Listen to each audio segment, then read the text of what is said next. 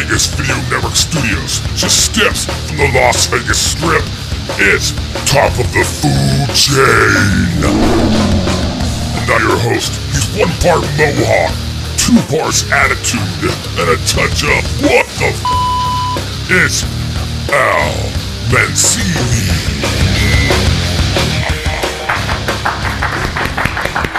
Thank you. Oh, again, that always feels so good. Welcome to Top of the Food Chain on the Vegas Video Network. I'm your host, Al Mancini. You know, looking at all this prime beef sitting here in front of me, it kind of reminds me I am like one of these cows out there being raised for slaughter.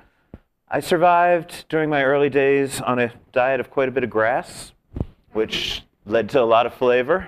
But now I'm just kind of being fattened up for slaughter. Those days are behind me, and um, just putting on the pounds for your entertainment.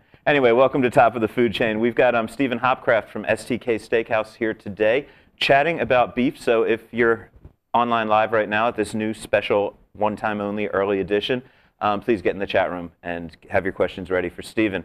In the meantime, I want to thank one more time Bread and Butter for sponsoring the show. This is um, for those of you who thought there was no such thing as a local neighborhood bakery here in Las Vegas. Um, Thank God Chris Herring came to the rescue. Man with a history of working in Thomas Keller's bakery at Bouchon, now out in the suburbs making up some of the finest pastries, some great macaroons he brought down here last week that were amazing. Did you finish those, Jacob? I wasn't here last week. Oh, that's right. Scott must have finished them. Um, but yeah, great stuff down there, and also a great place to go for lunch. So that's over on Eastern Avenue. Bread and Butter, thank you guys one more time for being our sponsor. Before we get started today, um, a lot going on in the local restaurant world. It, pricing and extravagance um, really coming up a few times recently.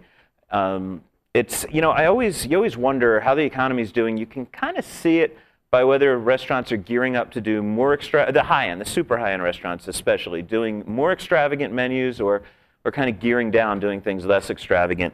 And a few weeks ago, we learned that our friends at Guy Savoy um, are actually redoing their menus. They're replacing the old nine course prestige menu with a new 13 course inspiration and innovation menu. Um, and I haven't seen it, but if you go to John Curtis's website, which I think we have to pull up here over at Eating LV, John was there and he checked it out, and he's got pictures of a lot of the dishes. I'm going to be trying it in a couple weeks when Mr. Savoy himself is in town. I, I wait till the big guy's around before I dine there. no, any meal there is always going to be great, of course. But uh, here's the thing their, their prestige is now innovation and inspiration, or vice versa. Uh, that was going from a highest price of $298 up to $348. They've also replaced their elegance menu with a slightly pricier and more extravagant um, signatures menu. So over at Guy, you, trust me, you always get your money's worth there, and you can always order um, a la carte. But that being said, their, their degustation menus, their, their tasting menus, seem to be getting more extravagant. Seems to say something about the economy. Then today I get an email that basically says that Shabu, um, adjacent to Bar Masa in, um, in Aria, is going out of business. Now, for those of you who do not know Shabu, when this opened, this was the most expensive restaurant in Las Vegas. It was a minimum of $500 a person without drinks, $500 tasting menu to get into the room. They eventually took it down to a minimum of 300. That was still the highest minimum menu of any place here in Las Vegas. Um, most extravagant room. Now we hear today, April 28th, Shabu will be closing. Um, it will be replaced. Masa Takayama is still owning the space. Um, he's going he's gonna bring in a teppanyaki place called Tetsu. Those of you who aren't familiar with teppanyaki, that is, that's your Benihana type stuff. Obviously, with Masa Takayama behind it, it is going to be a lot more extravagant than Benihana, I could assure you. But um, reasonable prices. That's what was in the press release that came out today. So on one hand, we've got Guy getting a bit more extravagant. On the other hand, we've got probably the most extravagant tasting menu, entry-level tasting menu, I should say, in town, closing its doors. So things really up in the air. I don't know what it says, but I thought I'd share it with you. Um, if you got an opinion on what it says, get in the chat room and let me know what you think. That said, we're about to start talking beef and steak with my friend Stephen Hopcraft in just a second. You know, one of the things I like best about the Vegas Video Network are the people. There are no divas here. Everyone is exactly the same off camera as they are on. Hey guys, what's uh, cocktail of the week this week? You know what? I'll let you know what it is when it's time for you to know what it is. Why don't you get off the stage and get back in your production hole? Oh my God. You know what? And tell cheap ass Whitney to get us some decent brand liquor. This hobo off ramp crap ain't cutting it. God, idiots. Totally.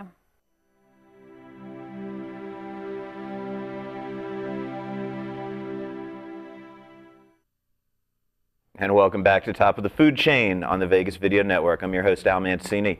Hopefully, you are watching us live. I know we're a little early today. I've got to go do some Hollywood movie star thing. Trust me, not as glamorous as it seems. Um, got to do that during my 7 o'clock spot. So, thankfully, we're here today. If you're watching us live, jump into the chat room. Live chat going on right now. Um, if you have a question for a future show, email it to us. That's food at vegasvideonetwork.com. Um, you want to leave a voice message, you just go right over there to the right hand side of your screen and you click the button and you record and we will play your voice message. Like I said, I always like it when you leave dirty messages and no one has yet.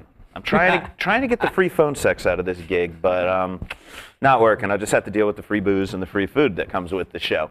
Anyway, and of course you can follow everything that I've got going on at almancini.net. Watch, follow me on Twitter, Twitter at almancinivegas. Right now, joining me in the studio, Stephen Hopcraft of My STK. friend, how are you? How are you, brother? Really good to see you. Very STK good. Steakhouse in the Cosmopolitan, of course. Yes. It's great to have you. People, your face may look familiar to people. Yeah. Uh, I've, I've been spotted on cops a couple of times. So if you're uh, yeah if you're a TV advocate, I'm sure you've seen me Yeah. Um, somewhere in the Most Wanted or also, um, Stephen, a contestant on Top Chef, sure Bravo's Top Chef. I was there season seven in DC. and then you were also on Chef versus City. Chef for Cities though that's my favorite show on the Food Network.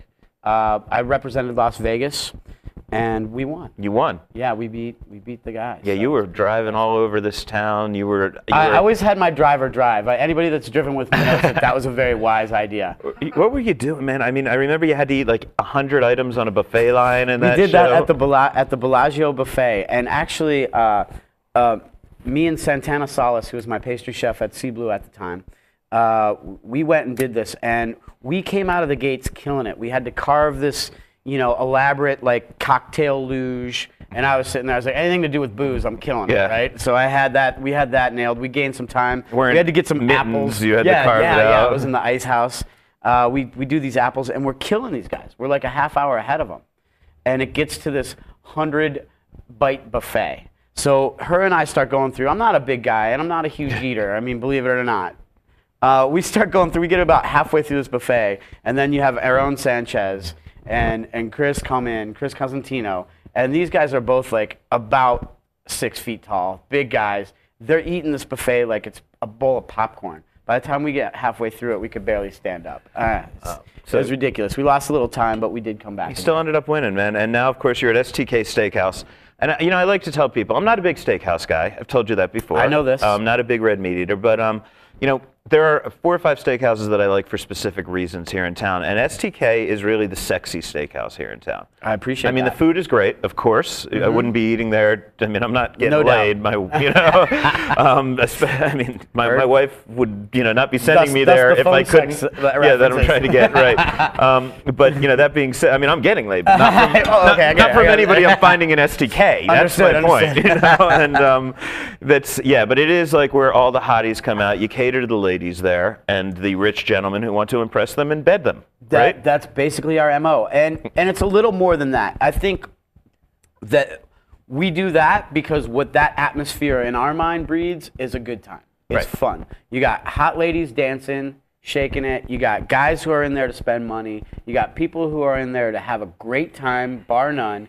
Do whatever it takes to, to, to have fun. We got a DJ that's kicking out like great music in my opinion. Of course, a lot of it stems from the 80s where I came from, you know. Um, but it's all that goes to bre- to breed a great time and we try and introduce awesome service impeccable service and impeccable food Service is also great. I got to um, send a shout out. Jolene, our good friend Jolene Medina, Jolene's- is one of your waitresses amazing. over there. Yes, amazing server So she's done the show a few times. So yeah, she you can if you're lucky people, you can go over there and Jolene will be serving you yes and maybe doing a shot with you. yeah definitely what I like. I've never actually I- done a I'll be- shot with Jolene while she was working, but I've done shots with you while you were working. That is oh it's a party on I- place, man. I, always drink water i don't know what you're talking about Uh, but so I want to talk about beef. You and I I have spoken a little bit about steaks and beef, and you know we've done another video. Sorry I didn't bring you any porn stars this time, but the You last know? last time we did a video. I, I thought I was misreading my email. I was like, well, where's the girl? well, see, the thing is, I want you to spend more time giving out information and less Okay. time hitting on Jenna Haze. Oh, Jenna. Yes, okay. Um, but yeah, I want to talk about beef and steaks because you know everybody the steak it's the all-American food. I mean, it, everybody has had steaks their whole li- life, but still, you go into a steakhouse and a lot of what you read on the menu can be a little intimidating. Agreed. I think I think that getting back to steak, I mean, there's the nostalgia that's around it. Like, you know, if you're doing good, you eat high on the, you know, you know, you eat the beef. You know, in my opinion, there's steak dinner is kind of like winner winner, not chicken dinner, but steak dinner. You know what I mean? I mean, that's kind of what people come out for, and uh, guaranteed, 98% of the people who come to Vegas, they're going to spend one of their nights in one of our many steakhouses. Yeah, I have been told by somebody, and I'm, I'm now I've been corrected. Somebody says this isn't true, but I have been told, and you can understand why I believe it, that there was some kind of gaming regulation that you had to have a steakhouse in every casino. And I've, I've, somebody's corrected me and said that's not true, but it seems that way because you won't Well- find a place without one. Yeah, I mean, uh, how can I say this? It'd be kind of like uh, opening up a whorehouse and not having a hot blonde. You know what I mean? what, what are you gonna do? It- you know, like it's an amenity to the guest to some point, which would would be why you would think that it would be rule that you have to have it with the gaming. But I think that you know it's the thing that people want, and you know, like America is, we give people what they want, right? And that's the American way. Absolutely, that's the Vegas way. That's the Vegas way, baby. and you have plenty of hot blondes in your place as well. So Just um, saying. Yeah, um, but Americans have really started to understand beef, and they're trying to understand it. You know, Oscar Goodman famously said to uh, my friend and colleague Max Jacobson that people don't care where the beef comes from. Like they're not worried about the farm and the breeding to hear process. that quote for some, from somebody who I respect and like a lot. Yeah, I, I mean, like the guy. he I didn't- Mean, he, did all right. I mean, I'm not. I'm not political. I've just got to party with him a couple of times. It- he's a fun I guy. can't believe that said that. I can't believe it. Max quoted him as saying that. And, you know, I know in the old Vegas days that was true. I mean, nobody cared where the cow was raised, what it ate. Um, you know, they cared maybe about grading, which we'll get into, but and they knew what their favorite cut was. But today we know a lot more, and, and your your guests, your your patrons, really they they understand how it's aged and all these things, right? and and I credit that to people like yourself who get out there and dig down deep and try and find out what's behind all these terms and all these you know flash words that people get and you know the Food Network and and you know Bravo even all these all these media outlets that focus in on food starts to get people's wheels turning about well what a, what am I getting you know if that's the best what, what do I have and, and and then they start to be able to ask some intelligent questions to find out what's on their plate. Can we start? We're t- I'm going to talk about grading first, okay? And we'll go through what the USDA grades are. We'll also talk about Japanese grades, which are considerably higher. But when steak is graded, and people out there, you, you see it in your supermarket and on menus, choice, prime, you know, select, I believe. Um, yeah, here we go. Prime is the highest, choice, second highest, select. Those are the ones people brag about. Once you get down to standard and commercial, they just don't tell you what you're having. And Yeah. If it's military, or no, If it's utility, I thought they military. military. Then my eyes are going. Um, utility cutter or canner. I mean, you, it's either going into dog food Yeah, or you're potted you- meat product. You probably don't have a lot of choice in what's on your plate. Yeah, um, but that being said, when people are coming up with that grade, most of it revolves around the marbling and the age of the cow, right? Okay. As far as I understand it, and, and there is a lot of different things that go into it. It's the color of the beef, it's the marbling, and I don't think so much that they consider the age of the cow. Okay. because that's where you can get into a prime grade with a steer that's a lot older, so the marbling is naturally there. Okay. But it's a, it becomes a bigger cut, like say uh, the ribeye. Um, if you have like a really large eye on the ribeye, it tends to get flatter, right? Right. So if you're gonna have 20 ounces and you have this big ass, this big, this big piece, you want to slice it, but you're gonna have a skinny piece Right. and, and and so that's where I think the USDA grading system gets a little sketchy. Okay. And I'm not the hugest fan to to put all your marbles in on just that. You know, it's like otherwise like UPS and you know other places wouldn't be in business if the government could you know, Could deliver out of the mail. right. But we, but marbling, at the end of the day, marbling is an extraordinarily important thing, and a lot of people don't understand this. Marbling is the little lines of fat that run through meat. Sure. And but it ha- it should be the tiny flecks of fat, and we want a lot of them. They give you Right. the moisture, the juiciness, the butteriness, that factor. That's marbling. You know, I grew up, of course, eating supermarket steaks, and you thought a lot of fat. Who wants that? You know, I mean, you Right, cut you off cut the gristle away, at the you- end. or you chew on it. You have that one member of your family that's like, oh yeah, I'll take the gristle. Right. Yeah. But so, you know, so now, you know, what people understand, and I want to show you because all three of these up at the top here that we're looking at, these are the two, we've got this, ba- this baby over here and this, and those are both choice, correct? Those are both choice grade, and they're both certified Angus beef, which goes back to the fact about what you were saying earlier has a lot to do with the cow or the or the steer, which it comes from. So what you understand, what you see when you look at these, these do not look fattier than the one on the bottom there. The one on the bottom has these huge lines of fat running through it. That's not considered good marble. I mean, it's not bad per se, but that's not what you're looking No, for. No, yeah, these large parts of, of the fat, yeah, are not not that great. Right. But it's the little ones, and you want as much of that little marbling as possible that you can get. Fat is flavor, my man. Right. Fat is the flavor, and you want you know as much of those little flecks of fat as possible. Now, what we have next to it is the The king. the holy cow of, of beef, and that is your wagyu. Mm-hmm. Now, th- let's talk about it. People are familiar with the word Kobe, wagyu.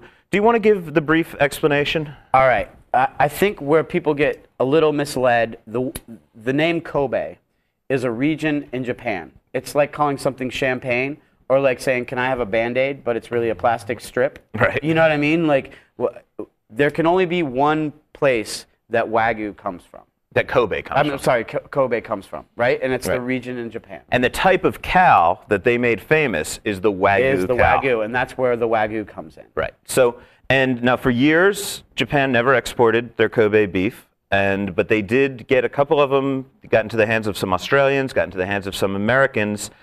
That's where we come up with what used to be called Australian Kobe or American Kobe, which people like myself and you railed against. You said you can't have Australian Kobe, and so now we call it Australian Wagyu or American exactly. Wagyu. Yes. Uh, yeah. American Kobe is just.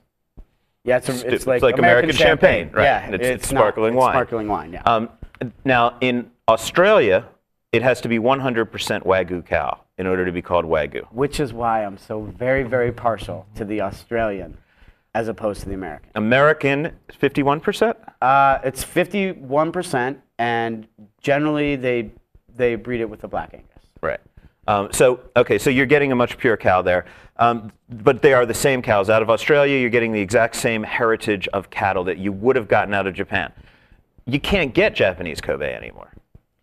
Unfortunately, due to the horrific tragedy that they, you know, that, that they endured, um, yeah, it's you can't get it out. I mean, I know. It's foot, they had foot and mouth disease outbreak a few years ago. Sure, and sure. stopped. And and then you know through the earthquake and all that kind of stuff, yeah, it's been been tragic, been hard to get. I've heard word that it's coming back at the end of this year, but it all has to do with uh, you know uh, the food and drug if, if they're going to let it in. Right. Now, to, to show people just the difference in the marbling here, these are the best grade you're going to get in America. These, no, excuse me, these two are the best that you'll find in America. And then you just look at how much more marbling you're finding in this Japanese, or excuse me, in these this Wagyu. Are, these are choice. You can go up to prime, Okay, which is a better grade in America.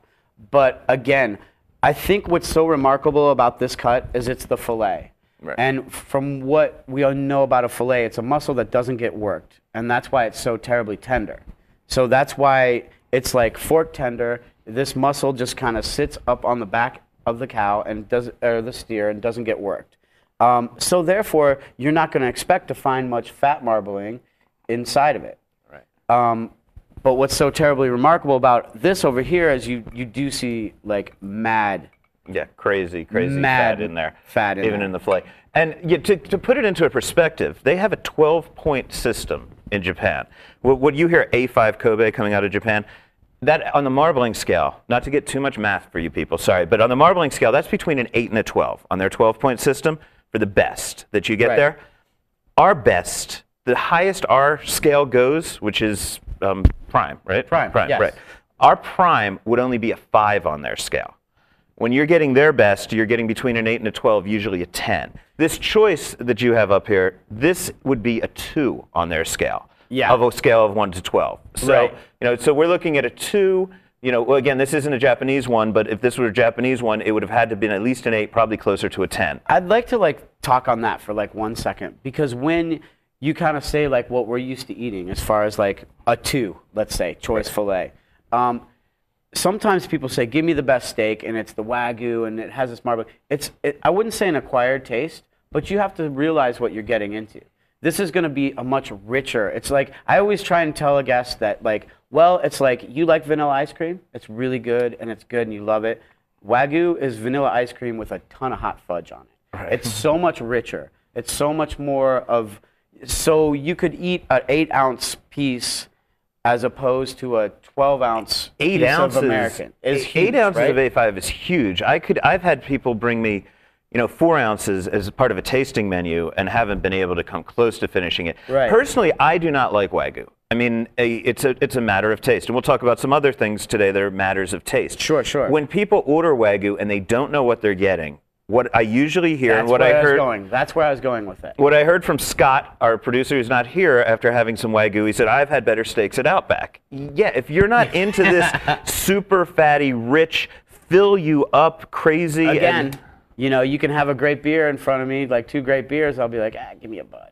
right? You know, you know, it's like it's not better or worse. It kind of depends on what you enjoy, right? absolutely. It's not the money you spend. It's not uh, who you're going to impress. It's not all the other. It's so that's what we're trying to do is to f- to learn to educate people on the language that they can order something that they're going to enjoy. And and if you are, what's the smallest piece of wagyu that you'll sell? You have what's your minimum Uh, ounces? we do eight ounces. Uh, that really, there are places you can buy it by the ounce, as small There as are. two or four ounces. And I suggest that. I recommend to people maybe. Okay, sorry, not to send people elsewhere. No, no, no, no. And I, I, agree. I'm just saying, like, and and that's an awesome way to go. But you know, STK, we are like, we're pumping over there. I can't, I can't have somebody start weighing off chunks. But before somebody gets an eight ounce wagyu at your place, I would say that they should maybe go to another steakhouse where they can get a full steak that they know they're going to like and a little two ounce or And four ounce it. sliver of Sure. wagyu and try it, you know? Yeah, I, I agree, And- hundred percent. Uh, If that's possible, if you can find a place that does it off the top of my head, I think RM may do it. I don't know. There are There's a couple place, cool unbelievably, places. but yeah, there are. uh, um, Craft and Strip Steak. Yeah. A couple of my favorite steakhouses in town. Right. Um, there, there's some great places. I have a lot of steep competition. when, when Japanese steakhouses, I mean, Japanese Wagyu, Japanese Kobe was available, it's gone for about 30 bucks an ounce, 25 to 30 in most places that I know. Yeah, A5, the real deal. Yeah, the real Sure, A5, sure. Mm-hmm. which is the highest grade under the Japanese grading And- system. And that goes towards color and the marbling. Right. The marbling has to be between an 8 and a 12, but they also judge the color. And there are two other factors, actually, that go into the 5, that give it that 5 number. The A is the yield, actually, how much you're getting off of the cow. So that has sure. more to do with the chef and what he's and the butcher Yeah, yeah. than it and does to the person. Something that matters a lot. Right, but not to the person who's eating it, really, Of course, what the of yield course. was. Um, so, again, a lot of facts and figures, but if you are going to try Wagyu, expect that it'll be different. If you're ever lucky enough to eat in Japan, or if they bring it back here to America, the coolest ass thing that you can ever do, and you want to impress your friends, if you order real Kobe, ask the chef or your waiter to see the birth certificate. It is cool. The cow, and I've, I've surprised waiters. I surprised the waiter at Guy Savoy. He didn't know it existed before I asked him about it. And he, they went to the kitchen, and the kitchen said, Oh, yeah, we have it. And they pulled it out. They love these cows so much that they give them each a birth certificate that has the parents' and grandparents' names, and it has a nose print from the cow Mm-hmm. From the on cow. it. And it is so cool. Um, what's amazing about that is you have a family that basically they survive off this this animal. I mean, they feed it. It's like a loving part of their family, and they bring it up to a point to where it goes to slaughter, and then the money that comes back from that they put back into another another steer to grow up to do the same thing.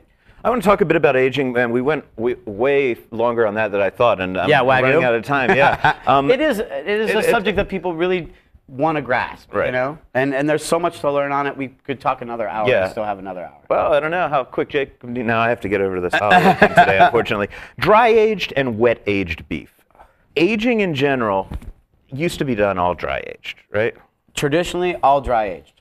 And all you mean is that's when you walk into the, the place, you walk and you see the beef the big hanging, there like, in the restaurant. Like Rocky sitting there Yeah. pounding on them. Yeah. Right, and it's hanging there, pressure controlled, temperature controlled. Aging any type of beef is going to make it more tender.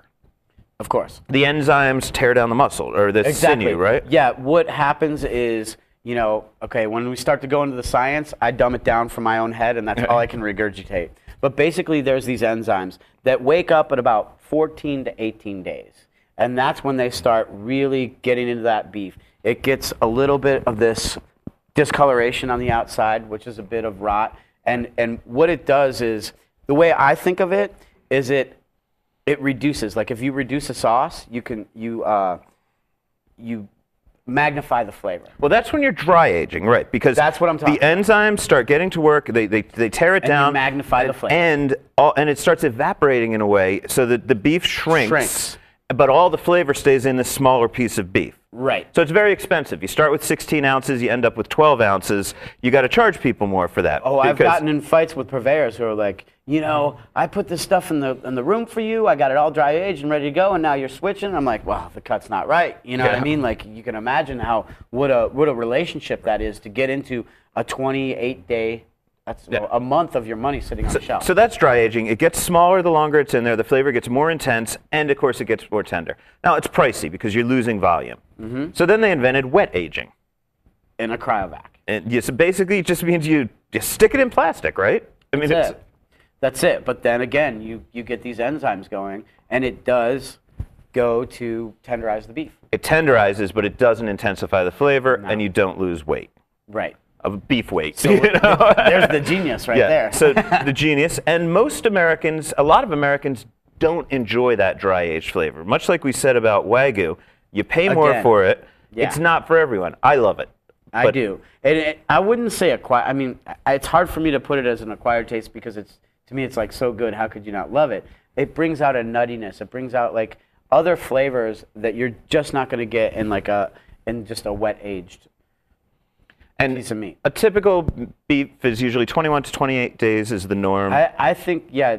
I think it's aging. got to go 28 days. In my opinion, it's got to go the 28, and that's when it. Now, you know our friends over at Carnevino do it a minimum of eight weeks on every dry aged steak, which is crazy. And then they do some that they do eight months. I had one that was 15 months called the Reserva. That's just My, insane. my, my friend Doug Bell over at uh, Strip Steak, he did uh, a fillet. I, I think it was no, it was in New York. That was 121 day dry aged, and like I, you know, we were all just like, wow, really, wow, really, what? And this thing was just like, it, that's why I remembered it as a fillet because it just turns into this little round curl, but just an amazing flavor. It wasn't overaged, I, which I thought it would be just It- too skanky. if anybody goes to um, YouTube and you can just um, run a search for Eating Las Vegas, uh, John Curtis, Al Mancini, and Carnevino, you will see us eating a 15 month dry aged. I mean, imagine this cow was dead a year and three months before we ate it. It had so much mold on it, and it was crazy. But that, that was nuts. Um, a couple more real quick topics. I know we're going to go a little over time. Um, grass fed. I love grass fed beef. Grass fed. I mean, again, as you get into these different categories, there's always going to be a point of, acqu- of acquired taste.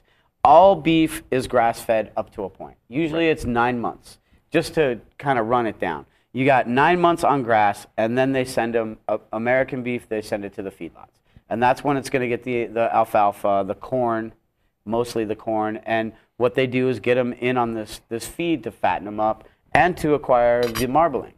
And to acquire that fattiness that Americans love in their beef. that Americans love, and it translates to juiciness and flavor. Also translates to cholesterol and heart attacks.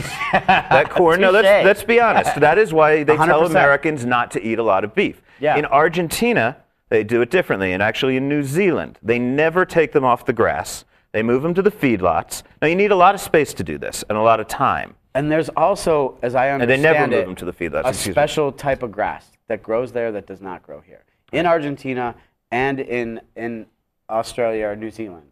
They they have a strain of grass that I believe that it grows bigger, it grows stronger, and it's able to replenish itself. So it's more sustainable. You, but you need a lot of land, and this is why in the old days the cowboys would drive the cattle because the cattle would eat all the grass oh, in one spot. like we were and shipping to- them into like lots or anything. Like no, that we in were. those times. They were following the grass because the cattle will decimate a grass population, and you've got to keep them moving. That being said, cows were meant to eat grass, and lower cholesterol, less heart attacks. If you look at people in Argentina who eat beef every day, they do not have the health problems that Americans do. have. And so it's a different taste. It's not going to be as fatty. A lot of Americans don't like it. I say try it. You bring it in on special occasions, right? I do, and I try and sell it, and you know the education just isn't there. People aren't very willing. Like sometimes I'll have people come in and request it, and I, I believe Nine does a lot of grass fed, um, and and They I- do. They don't do dry aging, where I fight with them about that. But what, But what Brian of- says to me is, "Al, but we do a lot of grass fed, which nobody Right, else does." you know So, yeah, absolutely. and and if it's the right grass fed, then it does get the marbling and it does said- get the flavor. I said Brian, I meant Barry. Oh, Barry. Yeah, that's right. Barry is over there. Um, it, yeah, and grass fed is honestly, it's worth trying now. At least you understand what it's about. Interesting fact. I don't want to get too into politics. You know why we have so much corn fed beef in America? Be- because the Iowa caucus comes first. You have to promise corn subsidies. We've got more corn than we know what to do with in the United States of America, which is why we use corn syrup instead of cane sugar in our, in our soft drinks, and which is why we shove corn down the throats of our cows instead of letting them eat something more natural. Yeah. I'm not saying anything negative about the people in Iowa, but what we eat is directly dependent on what time of year they have their caucus. If they came 50th, no presidential candidate would be going for these corn subsidies. No, maybe that would hurt the farmers, and I'm not saying whether it's good or bad. I'm simply saying it has a direct effect on what we eat. The politics you got down. I, I'm not so sure about it all. I don't really pay attention, but I believe I believe you're probably right about that. There's always there's always some some hitch, you know. We, we love antibiotic and hormone free. You have a lot of those. You call them Uh, Never Never products. Yeah, this is uh, CAB Never Never All Natural, and I like to. O- one, yeah, that's the middle guy. I like to offer that, and you can see the the uh, marbling on that steak actually looks a lot better than the CAB just regular choice. Um, but I like to offer that because there's a couple of things that go into uh, antibiotics and hormones. Because the antibiotics go right through the animal, they go into the, the ground, they go into the to the water table, and it, it's bad for the environment. It's really bad for the environment. And and they're breeding super bugs. They go into us, and we need more and more antibiotics to fight a common cold or whatever we're fighting with antibiotics. It's bad on top of bad. And you know, growth hormone just doesn't. Uh, it which, just doesn't ring right. Yeah, think about it. The hormones that they're putting into chicken breast is wh- is why men are developing big boobs and girls are going through puberty earlier. I mean, it's a Yeah. fact of life. You know, that's um, and you know the thing about the antibiotics. There's, I correct me if I'm wrong, but the reason you need them is because the conditions in certain slaughterhouses are so unsanitary. Horrible. And so the cows would just all get diseases and die because they're crammed in there. And in order to keep them from it, that's why they shove the antibiotics. So if you're Sure. buying from a place that's able to raise their cattle antibiotic free, it means they're most likely have much better conditions in a their lot better conditions, uh, which is good for the animals. I mean, you know, I respect the animals that we get our, that we consume, and I think that at some levels it's not right that we don't have laws that protect them, but there really isn't, you know, and and that's why when there are true all natural products that you can go from. I'm not saying organic because there's a lot more that goes into that. Right. Um, but all natural, where you're not like hyping them up and, and that sort of thing, I, I always like to go that way. Uh, speaking of the conditions, and also I wanted you to talk to people about how the best way to cook a steak is, because most people don't have a grill that goes to the levels that yours yours does. Sure, the infrared uh, broiler. But before that, you know, we talk. People always worry about the safety of meat. Like it's interesting. You're not allowed. You're not supposed to eat a rare hamburger, and yet I eat raw beef all the time. Is that because, as I understand it, the, the filth from the slaughterhouse is only on the outside. So if you get stuff from a filthy slaughterhouse, you throw it on. You know, you char the outside, you kill those germs, kill those germs and the stuff on the inside never got in there. Is good. But on a hamburger, you grind everything into the you middle, and all the germs are in the center. However, if you're if you grind it yourself, which we do at STK, we serve the uh, little uh, the little burgers, which are like uh, wagyu little burgers, but we grind all that ourselves. only from stuff that was already inside already or clean yeah, already, already, like the the middle of the muscle, Right. like something like this. I mean, we could honestly. Uh, could eat that raw. We could we could go at it right now, raw. Yeah. But yeah, you know, yeah, might want a little little Right. char on I it. I don't know. I could handle it, but um, Um, but so that is that is exactly what it is. If if you mishandle the animal when you are uh, breaking it down, and you know the stomach content gets out, yeah, you're gonna have E. coli. You're gonna have Right. like some bad bad beasties on the outside of it, and that's why you want to cook it on the outside. Right. So that's that. That's the reason. I know a lot of people think it's ironic that I won't, you know, go to a barbecue and eat a, a rare hamburger at their barbecue, but I'll eat, you know, beef carpaccio, which is completely sure. raw, but that comes from the inside. Yeah, you know, yeah. Only. You don't want to get Safeway meat and or, or you know and go in there and start uh, a raw burger and start eating that. Yeah, that that could be dangerous. Okay. Um, how about just the best way to sear? Can you, first of all, can you get the, the finest cuts in your supermarket? It's really difficult. I believe, for the most part, that I've seen in the supermarkets that I shop out, generally they have a lot of select. Mm-hmm. And if you, uh, looking at our list, it starts Yeah. off with prime, Right. Mm-hmm. goes to choice, and then there's select. Not a bad cut of meat. I mean, there's good good parts about it, and there's no roll. No roll is something that you don't have here, which basically is something that they the the packing house elects not to have graded. Right. And you can have pretty much any one of the seven that you have up there. Right. Um, but there are certain places you can go to, like a Whole Foods or like some some grocery stores, mm-hmm. but you're gonna pay. Right. You're gonna pay a lot for it. How about how do you cook it at home? I mean, you, how hot does your grill get? Well, we have a we have an infrared broiler, and that runs at about 800 degrees. Okay. And I think that that goes to my first hint about cooking meat. You want to start with something hot, whether it be your Weber, whether it be your gas grill out back, whether it be a saute pan in the kitchen. You want to make sure that the heat is already there. Because what happens to the, when this big cold piece of meat hits that pan, it's going to suck all the heat out of it, mm-hmm. which is going to drop your temperature, and you're not going to get the caramelization on the outside. And, and as chefs, and you know, my buddies are all friends of mine they're all chefs and, and we talk about the crust. Mm-hmm. And you know the way to develop the, the perfect crust. And there's a couple of cuts of meat that lend itself better to this crust that i speak of. But that crust on the meat with like you like it like blue or, or very mid rare on the inside the combination of that crunchiness and that creaminess on the inside to me is what makes a steak so you want to start with very hot cooking up them. Let's just say we're using our Weber out back. We get our coals, we get everything super hot, put the lid on there for a while so we know that grill is like really hot. The first thing that I'm going to do is season it. And I like to season it just with salt and pepper. That's really all you need because I really enjoy the flavor of beef and that's at the end of the day what I want to enjoy. Yeah, I, I like I like that sometimes. Sometimes I go a little crazy, get a little wasabi powder, you know, maybe Wasabi a little powder. little if mustard I'm gonna powder get on crazy, the outside. I go straight for the Worcestershire. yeah, oh, I like I good Worcestershire. I freaking love that. Yeah, a little marinade on Worcestershire, and, and, and you do that. Try that with some balsamic, some olive oil, some yeah, like you said, some mustard powder, some Colman's, So something like that. yeah. It's nice. So it's always the hottest that you can, and black peppercorns, of, Of course, of course. But That's always the, gimme, the hottest you can get your implement. I think so, and I and I think that that develops that crust. Now, as you go to bigger pieces of meat, you're going to want to take that that heat back a little bit because you can't have it too high heat, and then it starts to uh, it's not going to get to the inside at all. Right. Well, cool, man. Thank you very much. Um, I know we went over. Thank you guys for sticking around. Hopefully, you had so much information. I'd love to have you back, talk more Anytime. about steaks, steakhouses, porn Sure. stars, whatever. Definitely go to my website, almancini.net. Go to the section called Dining Invasion under videos, and you can see Stephen and I hanging out with Joanna Angel and Jenna Haze. Good times. That was a great. Uh, you you served us more steak and more expensive wine. and the, if you do, if you guys do watch it, it- there's three parts down at the bottom because it's 10 minute segments. We ran mm-hmm. about 40 minutes that day, I think. Mm-hmm. You watch the first one, and then if you don't want to watch the whole 40 minutes, watch the last one and see how we all are after about two hours worth of wine. you keep getting closer and closer to Jenna Haze.